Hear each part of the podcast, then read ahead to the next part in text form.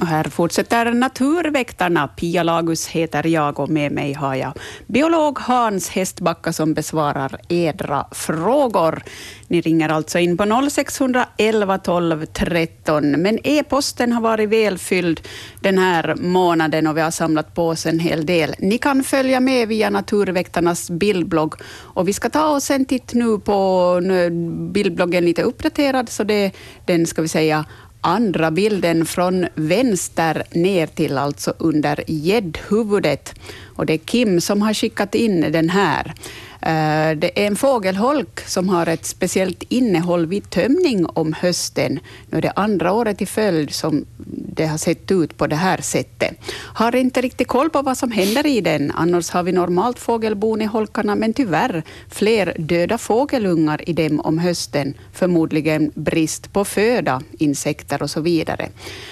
Uh, innehållet i bifogad bild ser ut som mylla kört genom en köttkvarn. Det var en fin beskrivning. Ja. Men, men, vad är det egentligen, Hans? Ja, det här uh, innehållet är mörkbrunt och när man tittar närmare så ser man att det är uh, små avförings... Uh, avlånga avföringspärlor, grynig till sin konsistens, mm, nästan som miniatyrkottar. Det här är avföring av fladdermöss. Och, och eh, Kim har alltså fladdermössboende, eh, åtminstone i den här holken. Eh, och det är ju trevligt att han också har fladdermöss, förutom hålbyggande fågelarter. Fladdermössen äter ju insekter, uteslutande insekter, och får en mycket sån här koncentrerad spillning som, som då i det här fallet samlas på holkbottnen. Eh, själva så hänger fladdermössen under dagarna fast i, i, i väggarna på den här holken. Men har fladdermössen kört ut fåglarna, eller hur, hur går det till? Nej, utan den här holken så har de tydligen bott i nu under de två senaste åren och, och när eh, en fågel sticker sig in hit så meddelar fladdermusen att det här är upptaget, att du kan sticka iväg till något annat ställe. Uh, tydligen så har Kim också ganska många uh, holkar på sin tomt, så att det räcker bra både åt fåglarna och fladdermössen. Mm, men det är så att fladdermusen är den starkare här om det skulle bli fight? Uh, ja, den kan ju förstås bitas. Den har ju sylvassa tänder som, eh, som nog är effektiva mot småfåglar. Sen finns det förstås större arter, som eh, större hackspett till exempel, som inte har något problem med, en, med en fladdermus. Inte. Om eh, holköppningen är tillräckligt stor för att den här hackspetten ska komma in. Men jag skulle tippa att det här är en, kanske en talgoxholk. Och jag tror att talgoxen nog respektera den här fladdermusen som bor här. Det kan hända att det finns till och med två eller tre honor som, som använder den här holken. Ja, de kan samsas. Ja, de häckar ju gärna, eller de bor ju gärna flera tillsammans eh, på sommaren när de föder sina ungar i större och mindre kolonier. Mm. Som fladdermössen använder holken. Det är Intressant. Ja, trevligt. Mm. Mm. Då säger jag hallå, upp, nu var jag för långsam där. Så där går det oftast. Ring in på nytt på 0611 12 13 så ska vi vara lite snabbare att svara här i telefonen. Det finns ju många frågor. Det har rört sig väldigt mycket om, eh, om djur den här första timmen, men ska vi ta och titta på en, eh, en trädfråga, eller vad ska vi kalla den? Ja. Eh, Stina Sjöblom hon undrar vem som skrapat på säljen i Pörtö borg och andra trädslag är inte skrapade likt det här.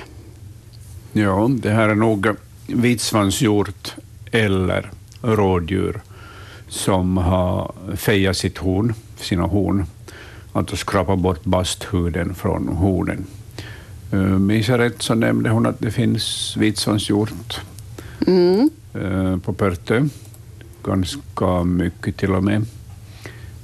Eh, förmodligen finns det också rådjur i området.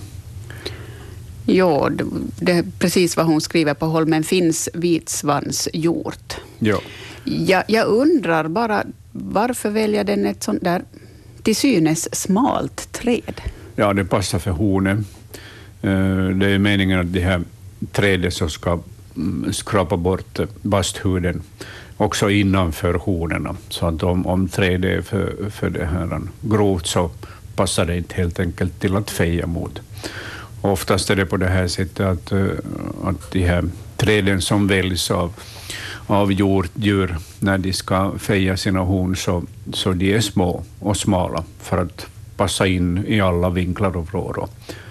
Och älgen till exempel, som ju då är den största, det största hjortdjuret, så, så väljer också relativt små träd, sådana fem centimeter i genomskärning till exempel. Så, att, så att det är nog typiskt att det är klena, unga träd. Mm, men en ganska vanlig syn det här egentligen i vår natur. Visst, jo, jo. Ja. Om man ser, när man tittar lite närmare så ser man i övre delen av det här området hur två eller tre taggar har, har repa, sådana skåror i, i barken. Mm. Också skogsren som, som ju kan ha otroligt stora horn, så, så äh, använder ganska små unga tallar och ibland björkar också äh, när den fejar sina, sina horn. Och där brukar det nog gå vilt till, för att man ser nog ofta knäckta och, och äh, helt söndriga unga tallar som, som har fått stryk riktigt ordentligt. Förutom att den har skrapat sina horn mot, mot det här, den här stammen så har, har den här tjuren eller sarven gett utlopp för sina starka känslor också och, och vräkt omkull eller knäckt det här unga trädet. Mm. Då plingar det på här och jag säger välkommen till Naturväktarna. Ja, hej, jag ringer från Narpes. Hej på dig! Hör du, jag undrar om Hans har lagt märke till samma som jag har gjort. För, först försvann staren och ja. sen försvann gråsparven och nu somras hade jag in, just inga svalor alls. Ja. Så varje gång jag brukar öppna hall, hallporten till, in till hallen så så var det fullt med svärmar med svalor för, men i somras hade jag endast två stycken. Ja, ja de här tre arterna som du, som du nämnde, stargråsparv och kladusvala, så de hör tyvärr till, till förlorarna bland småfåglarna. De har jo. minskat överlag i, i södra och mellersta Finland. Jo, man blev ju så, om jag säger nästan förbannad och det var så många svalor i hallen och de sket och de... Ja. Och vi, vi vill ju inte att de ska bygga bo där men, men det händer ju i alla fall. Men som sagt i somras tar jag endast två. Ja, och nu saknar du dem. Ja, nu ja. saknar jag dem. Ja, så är det ju. så ja. är det. Mm. Men då, om det, det är samma som överallt då kanske? Eller? Det är nog samma utveckling i, i, i till exempel i Finland och Sverige och, och Danmark, att de här arterna minskar. Ja, precis. Ja, vi har ett eh, alltför rationellt uh, jordbruk och sen minskande insektsstammar som gör att de här arterna minskar. Jo. Ja. ja. Ja, ja, jag vill bara till följ, följ med. Man, ja. kan inget annat. man kan inget annat. Nej, men man kan ju hoppas att det blir bättre. Ja, man mm. måste ju göra det förstås. Ja, visst, mm. visst. Mm. Mm. Ja. ja. Men tack ska du ha, det var bra så. Tack, tack ska du ha. Ja. Mm. Hej då. Hallå, hallå, här är Naturväktarna. Ja, jag var från Isko, jag var Berit, hej. Hej på dig. Jag har här till äran, det handlar om min hackspett. Ja. det här, hackspetten har hackat huset i, i mycket, mycket år på södra sidan. Men ta, ta det här målade vi huset och lagar nya bränt uppe i det eh, bränen som var sönderhackat. Men nu har ju fem år sedan. Men nu har hackspetten kommit på nytt. Kan det vara samma hackspett? Fråga fråga Hans. Kan det vara samma hackspett som har börjat hacka på nytt? Ja, är det spillkråka eller större hackspett? Nej, en nog större hackspett. En större hackspett, ja. Ja, för jag kände, jag kände ju det. Jag har mycket fåglar och Ommat har mycket fåglar och vi bor ju på Kvänbackan så är det öppet och, och fritt för alla fåglar. Mm, mm. Men kan det vara spillkråkor nå? Ja, spillkråkan brukar också hugga, hugga hål i, i brevfodringen, men den har ju hål som är stora så, så att knytnäven ryms in i dem? Ja, det är stora hål Jaha. och brenen från båda sidor. Så nu har vi lika stort hål på nytt på handegavlin som vi har då. Men inte har kommit nu för, för fem år sedan. Och vet du vad jag gör nu? Nu lagar jag sån där fläsksvård, spikar jag på bjärtsen så nu har han börjat hacka det fläsket. Jaha, ja. Mm. Så, så jag var lite lugnad nu. Ja. Men jag bara undrar bara, kan det vara samma hackspettar som, äh. eller spillkråkor? Det kan nog vara samma hackspett som har återvänt, men det kan också vara en, ett nytt exemplar.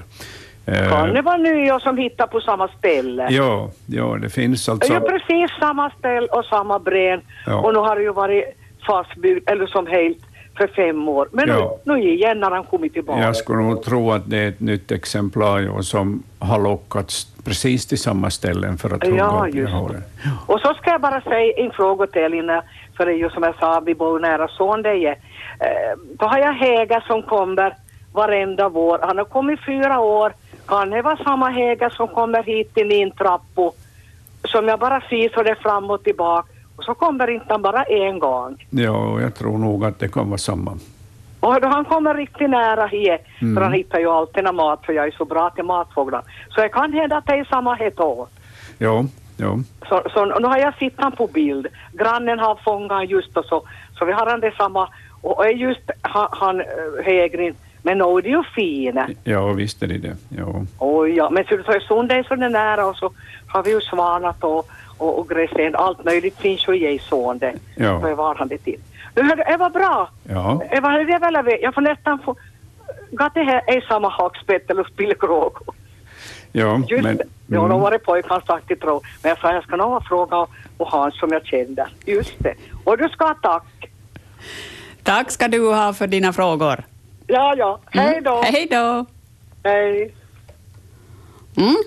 Ja, det är lite besvärliga de här spillkråkorna och större hackspettarna som hugger in sig på de här husgavlarna och, och förstör bredfodringen, men, men man kan försöka mota dem genom att uh, hänga upp till exempel ketchupflaskor från takkanten eller blåa band. Det brukar hålla borta dem. Det var den där blåa färgen som det inte gillar? Ja, mm. Mm, riktigt klarblåa. Det, det normala är att fåglar inte gillar blått.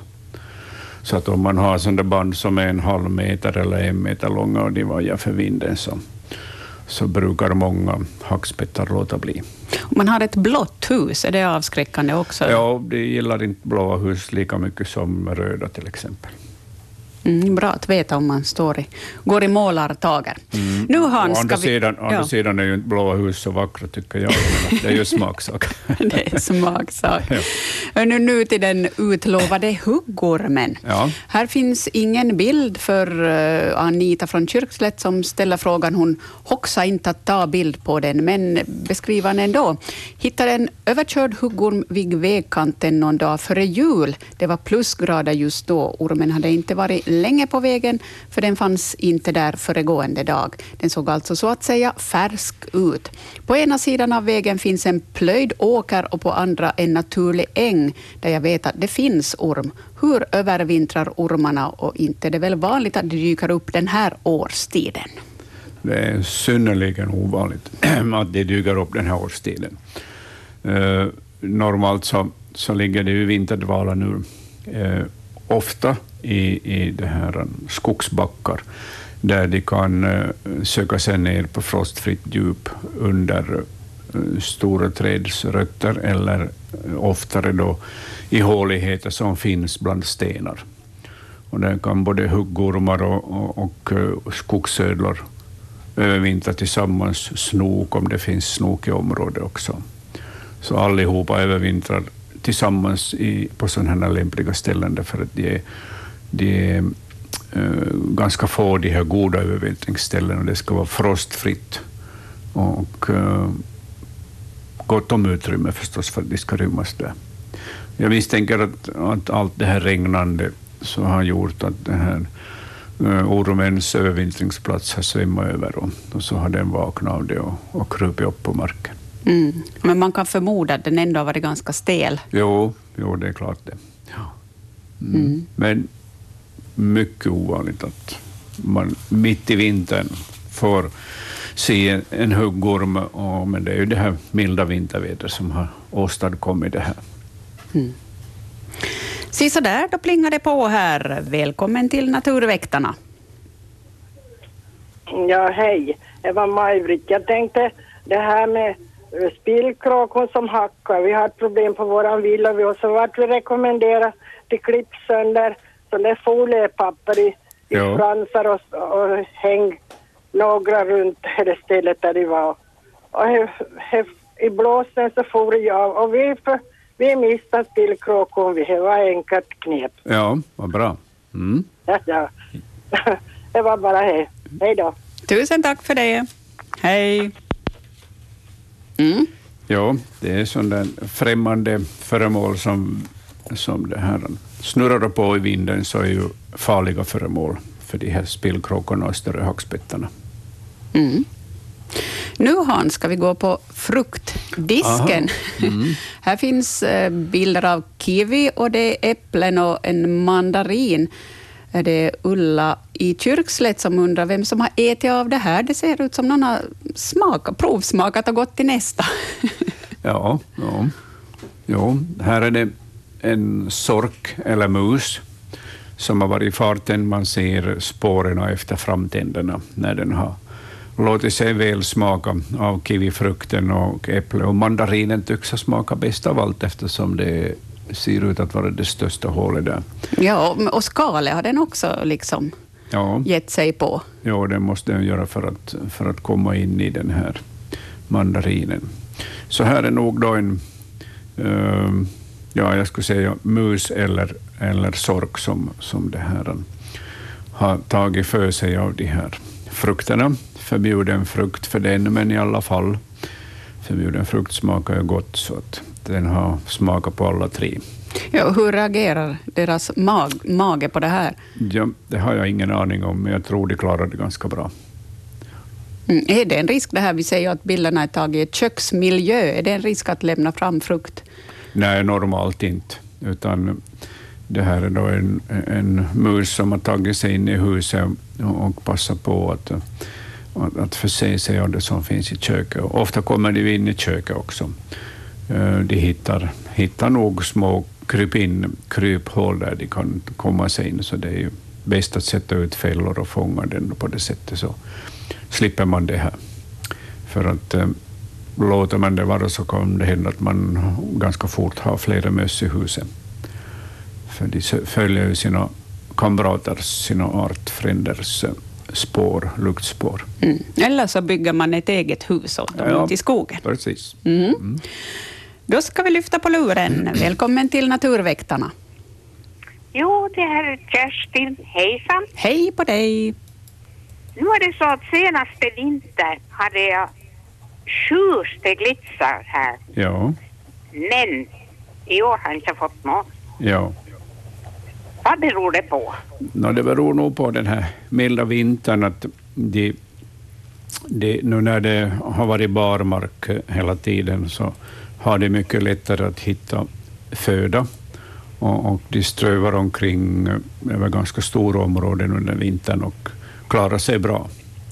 Aj, far de, vart far de till vintern då? Far de till södern eller vart far de? Eh, både och. En del stannar och en del flyttar söderut. Ja. Så. Jag ringde till Naturväktarna och frågade om jag skulle fortsätta mata dem, så sa de att nej, att det får jag inte göra. Oh, ja. Så slutade jag. Och de var nog så sura, de satt här på trådarna och på buskarna och det beror, på mig. Det beror på när du matar dem. Och, och, och inte den enda, vi har haft mycket ekorrar som jag matar, men inte den enda den här vintern. Ja, ja, de har också lätt att hitta föda i naturen och, och, och därför kommer de lika lätt till de här vinter, vinterfågelmatningsplatserna. Och jag har riktigt sådana extra som dieter som de lyfter på lotteekorrarna men Oj. inte en enda kotte i år. Se bara. Mm, mm. Ja. Det är så tomt när det minskar sådär. Ja visst är det det. Men det finns nog i livet de här äh, djuren, men de klarar sig, bara, de klarar sig så bra i, i naturen när det är milt, så de, de kommer inte lika, lika gärna till de här matningsplatserna. Jaha, och de steglitsarna var ju så vackra. Ja, de är otroligt fina, färggranna fåglar. Det var mitt nöje att sitta i fönstret. Ja, men vi får hoppas att de hinner komma till din matningsplats ännu i vinter. Jo, mm. och jag började september redan och tänkte att nu kommer de säkert med sin när. ja, ja. ja. Jo, mm. ja, men tack så mycket. Ja. Tack ska du ha. Hej då. Mm, men man ska inte ge upp hoppet. Nej, och, och eh, de stryker ju omkring i markerna, de här bland annat steglitserna, och, och råkar de hitta den här matningsplatsen så, så tror jag nog de slår sig ner en tid där, för det är ju lätt åtkomlig föda. Mm. Nu då ska vi titta på en bild som ser ut som eh, barnen brukar tala om slime och eh, Helen som har skickat in den här så undrar om det är ett djur eller en växt eller vad är det som hittades på båtstegen under gummibåten efter att den legat i vatten. Den hade som sugit sig fast där. Det är något grönt prickigt som hänger ner. Inte så stort. Mm, ja, det här är nog ägg, äggsamlingar av eh, nattslinda, skulle jag säga.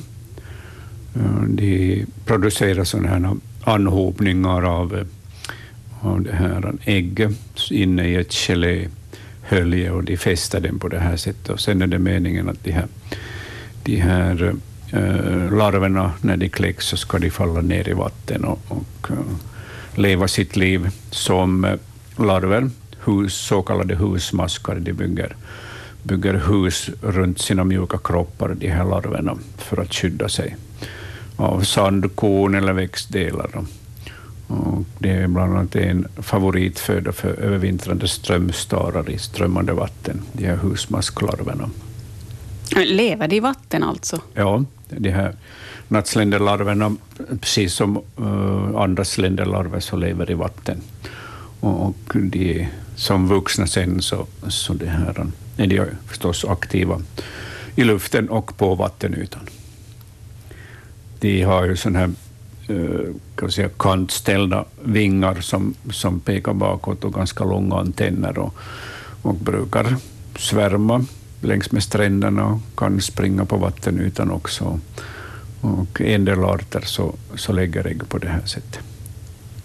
Mm, det är ganska, ganska många där. jo, där är nog flera hundra i, i båda de här mm. äggsamlingarna.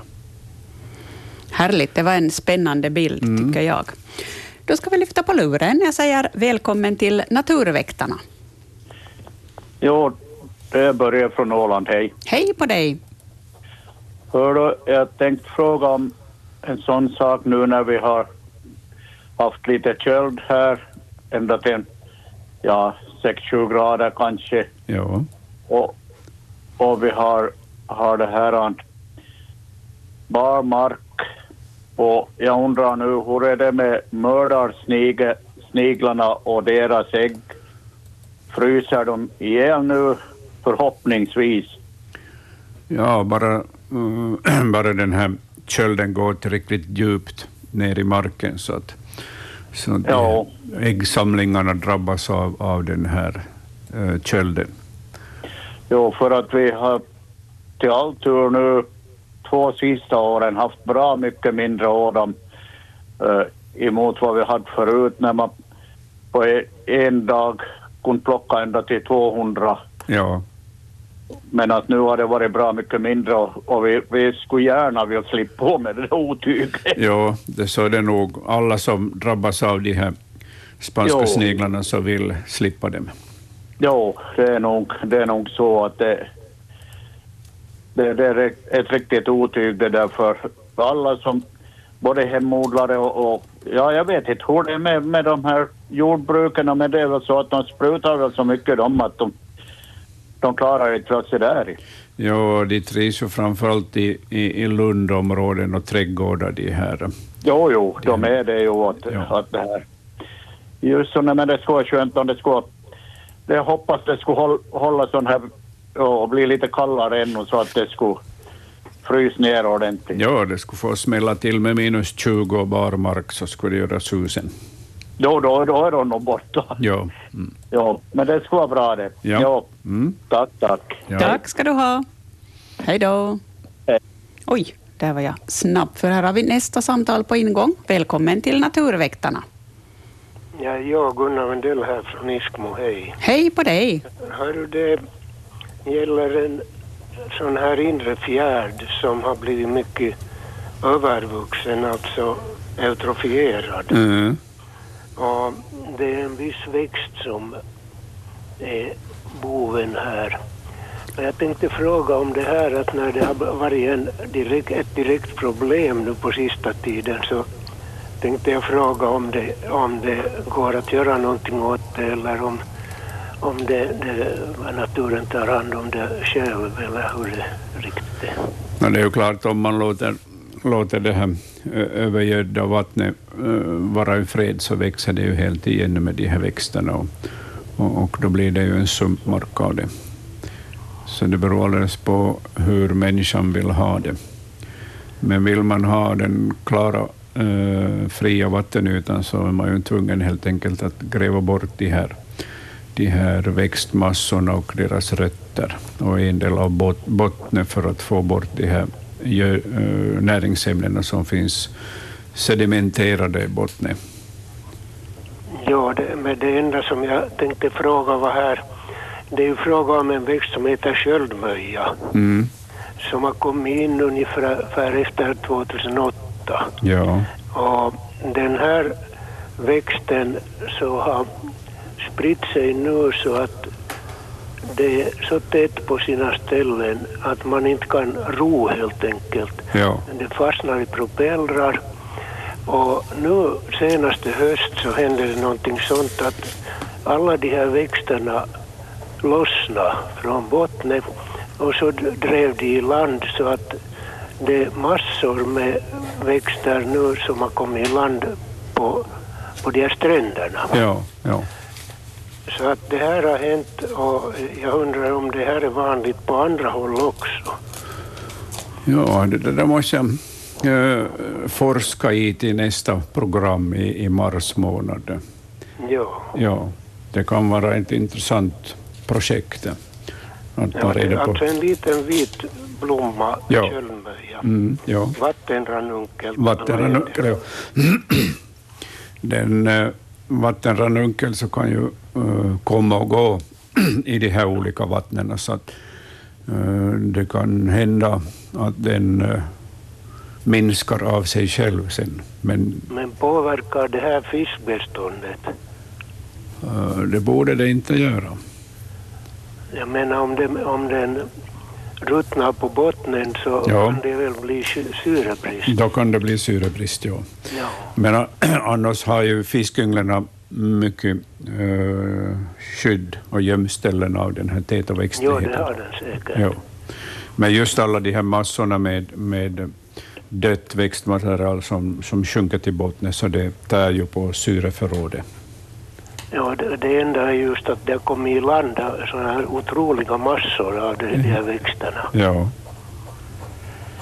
Men man kan väl inte göra någonting dess mer åt det här. Det är ju en stor fjärd det här. ja, det är ju ett otroligt talkoarbete att uh, rensa stränderna från de här ilandflutna växtmassorna, men det skulle nog vara ett sätt att minska på övergödningen. Och det har visat sig också att om man muddrar bort sådana här växter, försöker muddra bort dem så leder det bara till att man har liksom börjat odla dem. Ja, Det har kommit mera bara av det, av det att man har muddrat. ja precis. Mm. Men okej, du återkommer. Ja, jag återkommer. Mm. Okej, tack. Bra. tack. Tack ska du ha. Mm. Hej. Hej. Mm, intressant fenomen det där också.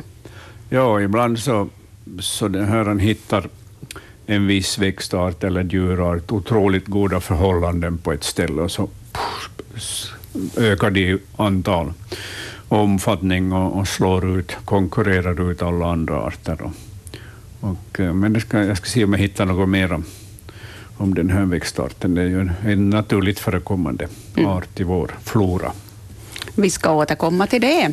Så tar vi nästa samtal. Välkommen till Naturväktarna. Bengt från Jakobstad, hej. Hej på dig. Jag skulle fråga en sån, jag ska sätta radiosaktare. För en par somrar sedan när vi kom till sommarstugan så låg en död trana vid strandlinjen som var helt uräten. Ja. Som där halvvuxen trana. Ben och huvud och hals var kvar men allt annat var bort. Ja. Det var riktigt färsk. Ja. Kan det vara havsörn eller räv? Eh, det kan vara antingen havsörn eller rev. Sen finns det ju också en liten möjlighet att och lo, lo eller varg har tagit det, men att havsörn ja. eller rev ligger närmast till. Ja, men det var ju det var på sommaren det här. Ja. Ja. Mm. Ja, ja, just det. Ja, det var och mycket duvor runt omkring som de skulle kämpa och flyga med. Det var en halvvuxen, ja. en fullvuxen trana. Ja, precis. Ja. Ja. ja, havsörnarna har nog lärt sig att... Och vi har, vi har mycket havsörn där i Larsmojtra skärgård, så ja. det är inte omöjligt. Man mm. ser dem dagligen. Ja. Ja, ja, ja. Hur kan jag fråga med samma, hur vanligt är det att tranor simmar? Det hör nog till att de simmar varje sommar. Ja, de, här, ja, de här tranorna som häckar i skärgården, de brukar simma över smala sund. Och, ja, och, det var just det som jag upplevde då. Ja. Mamman for över flyga men hon kunde inte flyga men hon for över och for efter och simmade över. Ja, det händer också. 20 meter ungefär. Ja, ja det händer också att uh, föräldrafåglarna simmar tillsammans med sin unge eller sina två ungar. Ja, så ja just så. Det hör nog till ja. deras vardagliga liv. Ja, precis. Mm. Men jag får tacka. Ja. ja. Tack, tack. Tack ska du ha. Ja, tack. Hej, mm. hej. Tranorna är ju otroligt noga med att bevaka sin ena unge eller max två ungar som de kan ha. Men ibland lyckas havsörn eller rev knipa sig en unge. Så det är, det är hårda bud i naturen också för tranorna. Så är det. Ja. Mm. Då ringde det inte på, utan Hans, om jag skulle få be dig komma hit och kika. Vi har fått in en liten filmsnutt idag från Jonny Ropanäs i Vasa och här har hans viltkamera eller övervakningskamera filmat ett djur och han har nog sina aningar om vem det är som springer där, skuttar över gårdsplanen fram och tillbaka, en ivrig en. Vi ser den en gång till. Ja, ser ut att vara filmat på kvällen i alla fall, så det är inte riktigt sent. Inget, ingen nattsuddare där i alla fall. Vem var det där? Ja, det var dagens andra utter. Ser du bara. ja, som springer över en gårdsplan, sneddar över en gårdsplan. Och så där är det med uttern, eh, när de söker sig från ett vattendrag till ett annat så, så går de tvärs över land. De kan ju springa flera kilometer mellan olika vattendrag. Och eh, så gör ju förstås minken också. Och minken skulle ju ha kunnat vara ett, ett annat alternativ, men att, att det här tyckte jag nog var tydligt en utter. Mm. Och som sagt, vi har konstaterat det för dem, de söker sig nära och, och Roparnäs i Vasa, det är en ganska urban miljö ja. i alla fall. Att, mm. Ja, men de rör sig överallt. Och sen är det ju det på det sättet också att, att människan eh, har ju genom tiderna byggt eh, sin bosättning eh, på områden där djur, de vilda djuren har sina stråk, har haft sina stråk i alla tider. Och, och trots att man bygger, bygger, bebygger ett område så kan eh, de här vilda djuren fortsätta att använda det här området och de här färdvägarna som de har följt i, i många, många generationer. Mm. Då ska vi se vad vi har kvar i e-posten. Det kom in några nya dags, dagsaktuella frågor och vi ska just ta oss an dem. Men eh, här är en liten skojig fråga som jag funderar först, har den här kommit in som ett skämt, men sen är det en väldigt relevant fråga där under i det. Är Thomas som är taxichaufför i, i, Stockholm, tydligen han har kört till Arlanda och um, han eh, måste stanna för att uträtta vissa behov och eh, då, då fick han några myror på byxbenen. Och han undrar nu liksom vad som hände när han ju satte sig i, i taxin och, och åkte vidare till ett annat ställe. Va, vad hände med de här myrorna? Och, och vad händer alltså med, med insekter och djur när de förflyttas från ett ställe till ett annat? Jag menar, vi brukar ju om somrarna transportera miljontals myggor jo. runt landet. Mm. Ja, de här eh, myrorna så lever ju i samhällen. Och eh, när man transporterar bort eh, ett antal myror på det här sättet eh, till helt nya områden, så det enda som finns återstår för dem det är nog att gå, gå under, dö, dö bort, för de har inte samhällets de har inte sitt samhälle som är allt i livet för, för de här stackmyrorna till exempel. Och, och träffar de på främmande myror så blir de ju ihjälbitna sen av de här främmande myrorna. Så att de har nog ingen framtid, de här, de här myrorna som uh, slits loss från sitt samhälle. Men av miljoner myror som kan finnas i en stack, hur, hur vet jag att det här är en främling som kommer in? Uh, på doften. Ja, de, alla har sin... Alla, till exempel en stack så, så har sin speciella doft, och, så de, har, de kontrollerar varandra noggrant med sina känselspröt och känner på doften att vad är du för en. Så det, det är nog bra på att eh, kartlägga om det är en egen eller en främling. Mm. Det gäller att inte transportera myror. Men, men hur är det med, med myggen då? Kan de... Ja, no, myggorna har ju, de är ju solitära, de lever ju sitt eget liv. Så att, så att transporterar man myggor eller, eller flugor i bilen och de slipper ut och vid sommarstugan eller i staden eller var, var som helst, så, så använder de det området. Det viktigaste är föda och sen för myggorna att de har då vattensamlingar eller fuktig mark där de kan lägga sina ägg sedan. Så det här, för dem spelar det inte så stor roll, bara de kommer till ett bra område där de klarar sig annars också. Mm, men de samhäll, samhällsbyggande, samhällslevande insekterna, så de klarar sig inte utan sitt samhälle. Mm.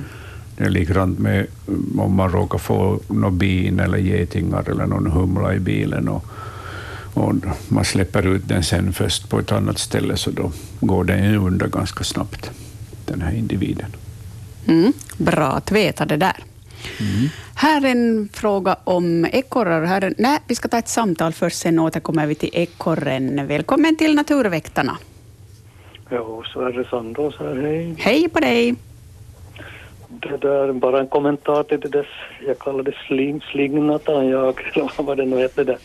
Han hade ett bra namn den där från Iskmo men att ja. jag kan bara säga att i Växala där jag har villan så har precis samma fenomen här i innersta viken vid ja. Gräsön som det heter den här viken. Mm. Och där har det kommit land. Jag trodde först att det var isen som frö, det frös ju tidigare men så får ju isen att det ska riva upp det där men att tydligen är det inte det utan det har nog lossnat. Ja. Väldiga mängder. Ser du bara. Slingnat. Ja, slingan. Och det kommer upp till ytan mm. när den växer så det är ju omöjligt. Ja. omöjligt. Och den har ju kommit upp på tre år ungefär har den kommit in i Vårvik. Ja. Inifrån. Och den mm. växer utåt så nu är den nog en, ja den var nästan en kilometer ut från det innersta viken. Och det Ja. Och det finns annanstans. Jo, visst finns det det. Mm. Ja. ja. ja. Tackar. Mm. Tack ska du ha. Hej då.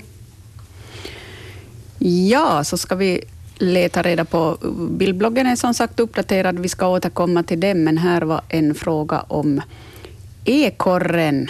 Hej, vi hade problem med en ekorrfamilj som var inne på vår vind och rafistulerade fint ord där. Jag skaffade en minkfälla som jag modifierade lite så att den tar jordnötter som bete.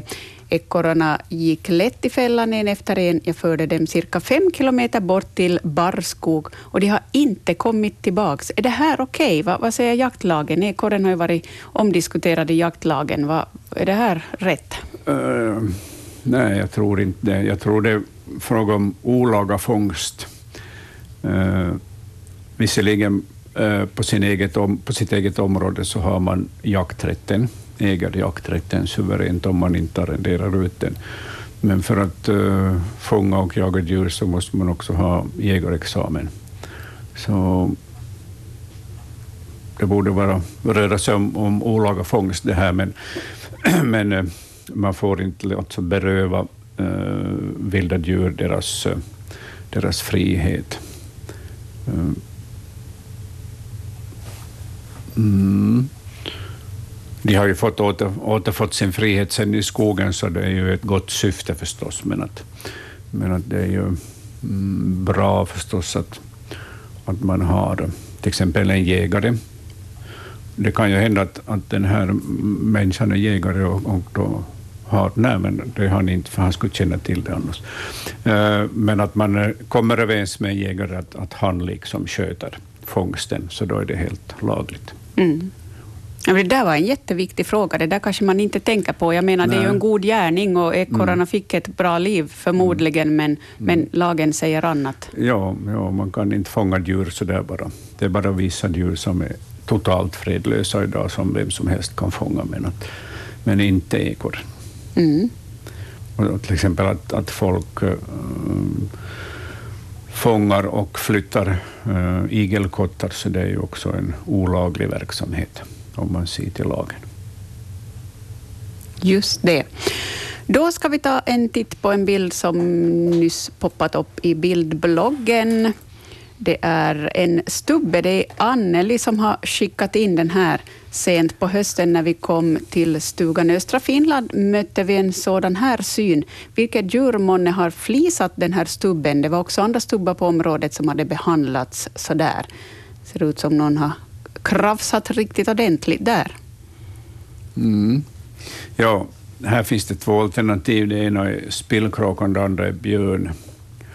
Eh, jag skulle tro att det är spillkråkan som har varit i farten eftersom den har huggit eh, delar av den här stubben. Har den huggit loss och, och sökt eh, myror eller insektlarver här.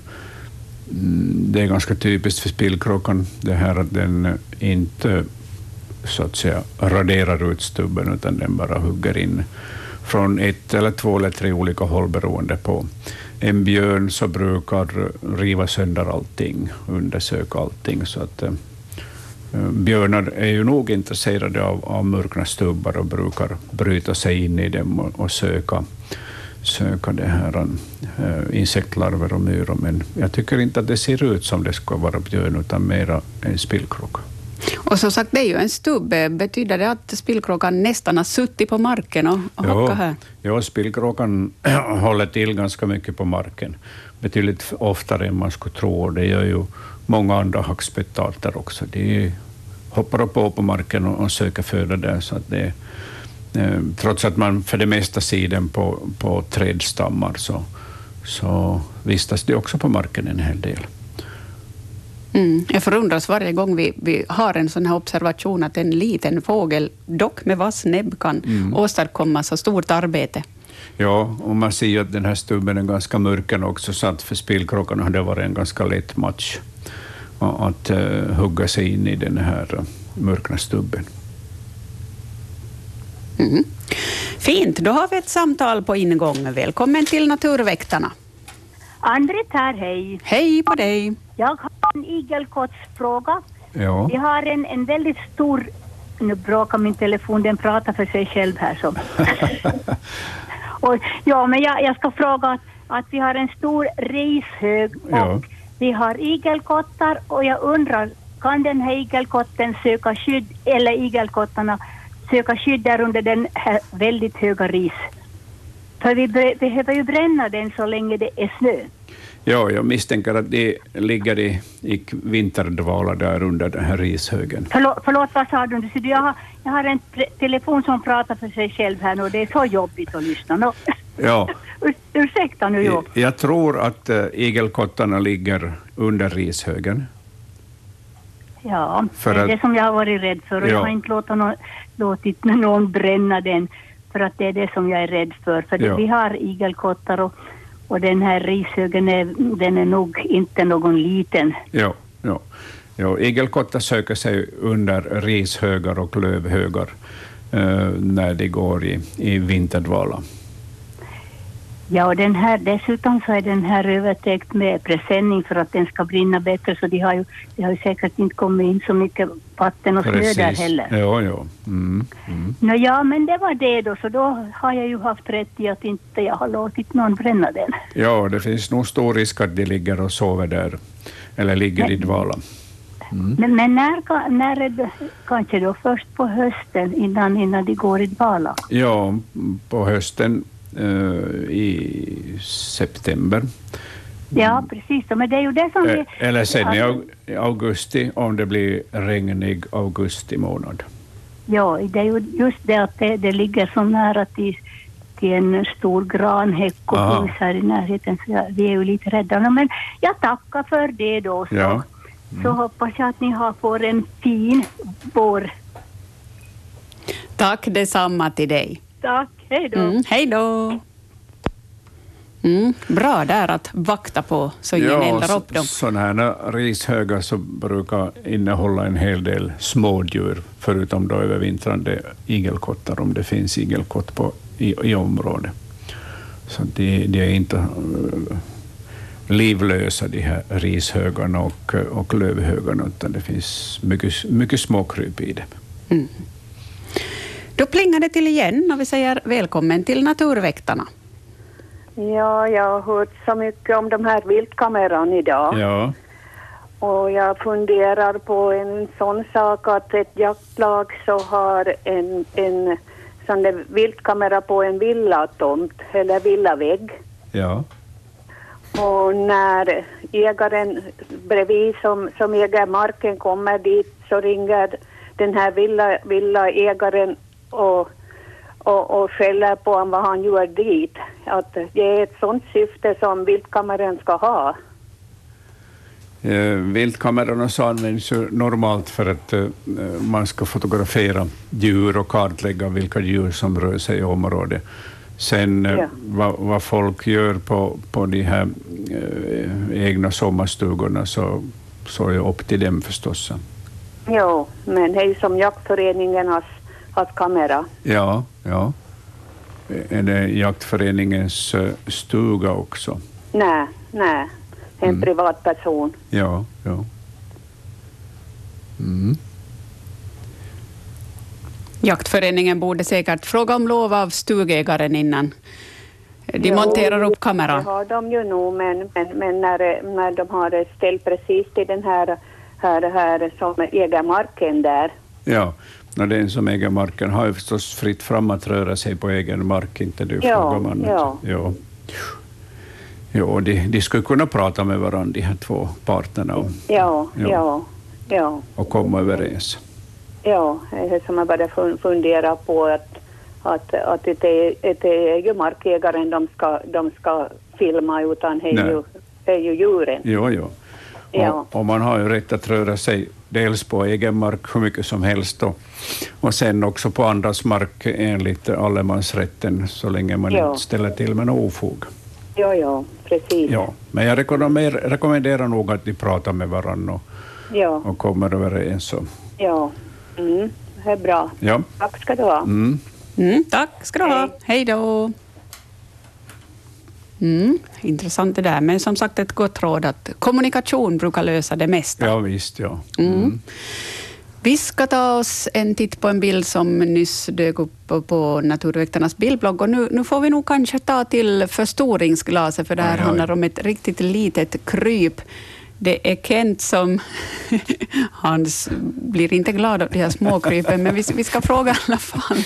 Det är Kent som undrar. Vi har ett nybyggt hus med en halvfärdig källarvåning och där i källaren finns det ganska mycket av den här. Är det något som är farligt för människan och hur ska man bli av med den? Och eh, det är en liten vit sak, eller ja, lite brun i kroppen där. Ser ut som Äh, svårt att säga om den är lite hår eller inte, men brun kropp och många ben och kanske man kan tyda lite vingar. Nej, det är, nog, det är svårt tolkat. Mm. Uh, ja, den här ska jag ta med mig som hemläxa. och eh, reda ut vad, kan, vad det kan vara för, för en insekt som, som lever i källaren. Den ser ju inte farlig ut, tycker nej, jag. Nej, det gör den inte, men att, jag känner inte alls igen den, så att det blir nog min hemläxa. Det ska vi återkomma till ja. i mars. Hörni, vi har sju minuter kvar i Naturväktarna den här månaden, februari månad. Den 5 februari har vi. Ni hinner ännu ringa in och ställa någon fråga. 0611 12 13 är ju telefonnumret. Telefonnumret då Eh, nu ska jag titta om vi har... Jo, det dök upp en fråga. Vi har ju pratat om getingar här tidigare. Nu ska vi se var vi hittar getingfrågan. Jo, det är Pirko som skriver så här. På hösten vaknade jag en natt med en geting under nattlinnet som stack. Efter att det trots stängda dörrar och fönster hade varit hade jag varje morgon cirka klockan fem en svärm getingar i sovrummet. När jag blev stucken en gång flydde jag fältet. På morgonen gick jag för att se hur många getingar som hade kommit in under natten och hittade inte ett enda exemplar. Jag gjorde ett experiment och tände en vanlig nattlampa följande natt, men inte en geting på morgonen. Mitt andra experiment var att tända min andra nattlampa, en blå ljusslinga som lyser i en flaska. Hör och häpna, på morgonen var getingarna tillbaka. Jag gjorde flera försök och alltid när det blå ljuset lyste fanns det getingar i rummet på morgonen, annars inte. Alltså, frågan är, dras getingar till blått ljus eller var det en tillfällighet? Uh, ja, det kan hända att, de har, att det här blåa ljuset som hon hade, att den har en viss våglängd som eh, attraherar de här getingarna. Uh, annan förklaring kan jag inte hitta till det, utan, utan det är ett, en speciell våglängd som de har, som de har lockats av. Det var ett mycket intressant ex ja. experiment Pirko mm. gjorde. Ja, visst. mm. Så där kan man pyssla med. Ja. Här plingar det på. Jag säger välkommen till Naturväktarna. Ja, Lindgren Hans-Erik från Kronoby, hej. Hej på dig. Ni pratar om de här svalorna som har minskat och det, det har ju ett typiskt exempel här vid Sonens gård så är det, det här hussvalorna de bygger först in i ladugården, eller som i ladan. Mm. Och så kom ju skatorna och plundrade bort, när ungarna var små, och kom skatorna och plundrade bort varenda unge. Ja. Och följande år så flyttade de in i, i, i, i, i mjölkrummet och det byggde de bo och det lyckades det året. Ja. Så det är ju en av orsakerna att skatorna plundrade det, det boet. Och samma sak har gällt med stararna och vi har byggt de här starholkarna och vi har sett med egna ögon när ungarna blir lite större. Så kommer skatorna och passar på när det, det, det här och tror att det är moren som kommer med, med mask och, och så. Ja. Mm. Och när ungarna sticker ut huvudet så plockar de i dem och så flyger de iväg. Ja. Ja, det är tyvärr ett, ett fenomen som, som har blivit relativt allmänt uh, skatorna hit, har hittat det här nya födosättet, födoämne. Ja, ja. ja. Jag har sett må många gånger och där vi har en ensilage och vi brukar trampa ensilage och sätter och kör traktor fram och tillbaka. Ja. Så, så, kommer det ett skogsparti en bit ifrån där de har, har sett boet. Mm, mm. Och så flyger de då i skytteltrafik där mellan, mellan ladugården och, och sina träd. Ja, ja. ja, det finns ett sätt att, uh, att mota de här skadorna när det gäller eh, starar som häckar i holkar. Och det är att man, ja. att man lagar de här starholkarna med ett långt utskjutande tak som, som eh, faller neråt, sluttar neråt och som, som täcker den här öppningen. Ja. Och sen, ja. sen sätter man då tre spikar eller pinnar eh, ja. mellan takkanten och eh, holkväggen och så ja. på, det sätt, på det sättet blir det här ingångshålet skyddat. Ja, du, jag har byggt sådana där, jag har byggt en tre, fyra sådana ja. där holkar som jag satt upp där på huset bredvid sonen. Så. Ja. Senast i sommar så var det åtminstone fyra starpar som häckade i de här holkarna. Vad trevligt. Mm. Ja, ja. Och, och, och det är första gången som jag sett att det har varit så, så många som har hållit på det. Som, så att det, jag, det, ritningen till det här fick jag på en tid, det var rätt. Men vi skulle, det var väl en kampanj att vi skulle skydda de här stararna. Ja. Mm. Så fick en ritning och jag byggde sådana där och det ser nog ut att fungera. Det fungerar bra ju. Stararna flyger in från sidan. Ja, och, ja. Och, och så, så det där är faktiskt ett bra sätt att skydda staren på. Ja. Så ja. Jag tror att om du sätter upp flera sådana holkar så kommer du att få ännu flera starpar dit. Ja, jag ska nog bygga några till och sätta upp i, och, och då det blir i våren. För det, det är första gången som jag har sett att det har varit åtminstone fyra eller fem par som häckar där runt. Så vi har ju flera, flera holkar som vi har satt upp här. Vad trevligt. Mm. Ja, och utan de, gamla som, som de mer öppna hål så tar vi ju ned och, och byter ut till sådana där. Ja, precis. Så intressant att följa med att det, att det fungerar för att det, det, det är ju slipade de här skatorna så de hittar ju nog på till, till, till, till, till andra sångare. Jo, jo, men vi, vi måste vara smartare än skatorna så klarar vi oss. ja, absolut. Jo. Ja. Jag är ju på bra på väg om man lyckas få så åtminstone någon överlever. Visst, visst, visst. Jo. Nej, jag tänkte jag skulle berätta om det här när jag hörde att du pratar om att Ja. jag minskat det här. Och givetvis har svalorna minskat och för tidigare så kunde det vara tiotals både på, på, på, både ut och innanför husen. här. Ja. Ja. Så det här var jag ville berätta om. Tack ska du ha. Tack, tack. Mm. Hej då. Hej. Till slut här en snabb fråga. Vi har en minut på oss. Det har kommit in li, lite otydlig bild här, men det är CA i Munksnäs, Helsingfors, som undrar om det kan vara sädesärlor som Ja. håller matsafari redan. Jo, det kan vara sädesärla och det är sädesärla. Och, och det är den enda observationen på övervintrande sädesärlor i Finland. Så att de har stannat helt enkelt. Det är en tålig art den här sädesärlan och den, den kan ju leva på annat också än insekter den här. Så att den, den plockar maskar och eh, kräftdjur i strandvattnet och sånt där. Så den klarar sig. Vad trevligt. Mm. Tack för idag, Hans Hestbacka. Det var Ja. angenämt och intressanta frågor har vi fått in. Ja. Och om en månad är det dags igen. Februari och mars brukar ju följa ungefär samma, så det är 5 mars som gäller. Då hörs vi nästa Ja. gång. Vi har några som, ska, som du ska ta reda på lite mer om och så hoppas vi det kommer in riktigt många fina observationer.